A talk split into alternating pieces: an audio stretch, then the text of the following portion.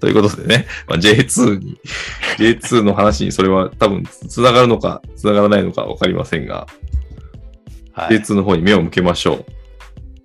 確か前回収録の最後に、あのいや週末アウェーで岡山戦ですからみたいなのをはい言っはい。た記憶があるんですけどね、うん。で岡山戦は引き分けだったんですよ。はい。ああ引き分けかということで順位を落としてたんですね確うか。ん。うん。で先日11月3日にホームでうん。首位のジュビロ磐田を迎えてですね、うん。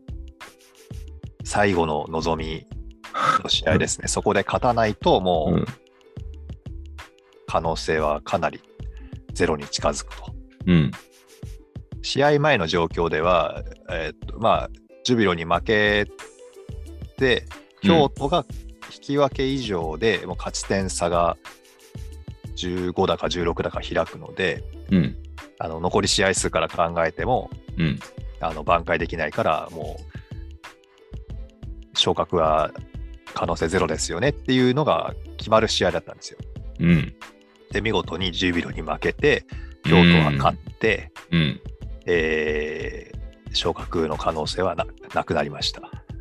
あ、もうこれ公式でなくなったと。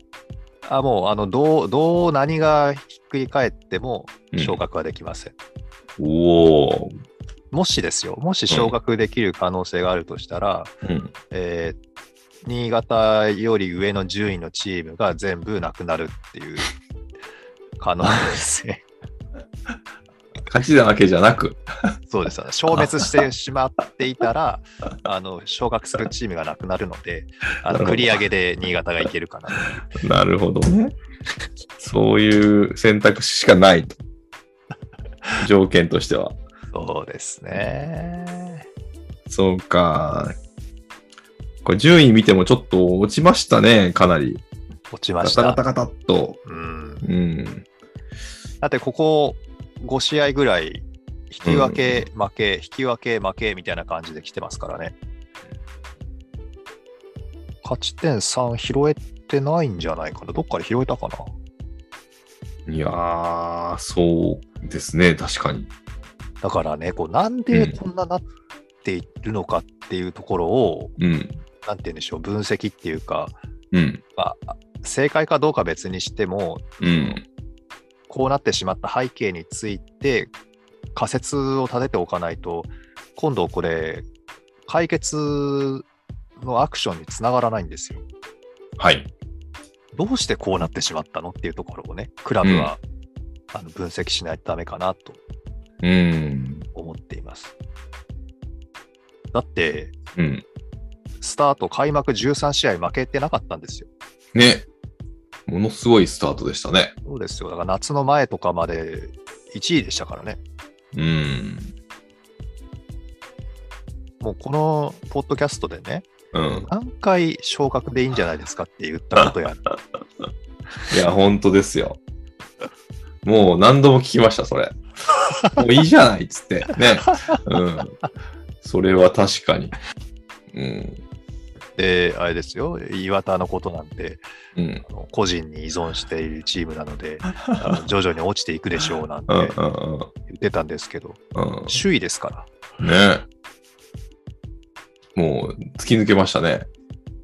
まあでもうん。何て言うんでしょうそのうんそその方針なりのうん努力っていうか、ちゃんと積み上げてきた積み上げてきたんでしょうねこの特にコンディション面で。うんうんだって遠藤やっとさん41か2ですよ、年うん。う齢、ん。うん。めちゃめちゃ試合出てますからね、あ、本当ですか。うん、ほんで故障しなかったと思うんですよ長期離脱なかったと思うのでうん。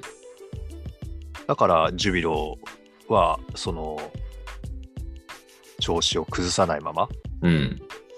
登っていけたんだろうなって思うんですよねメンバー見てるとほぼ固定ですからねなんかトレーナーさんがいいとか、そんなのもあるのかもしれませんね、じゃあ。うーんちょっとそこまでは情報ないですけども、うん。そういう可能性も高いですよね。コンディショニングうん面でうまくいっていたのかもしれないし。そうか。で、あの、外国籍のルキアンっていう選手がうん。現状で20、20点から21点か、そのぐらい取って、まあ、得点王争いでトップにいるわけですけど、うん。一人に、一人の得点に依存してるチームって、その選手が調子崩したら、ね、点が入らなくなるわけなんで、うん。えーと、勝ち星は増えていかないって予想してたんですよ。うん。うん。じゃあ、ルキアンさん、ずっと点取り続けてるんですよね。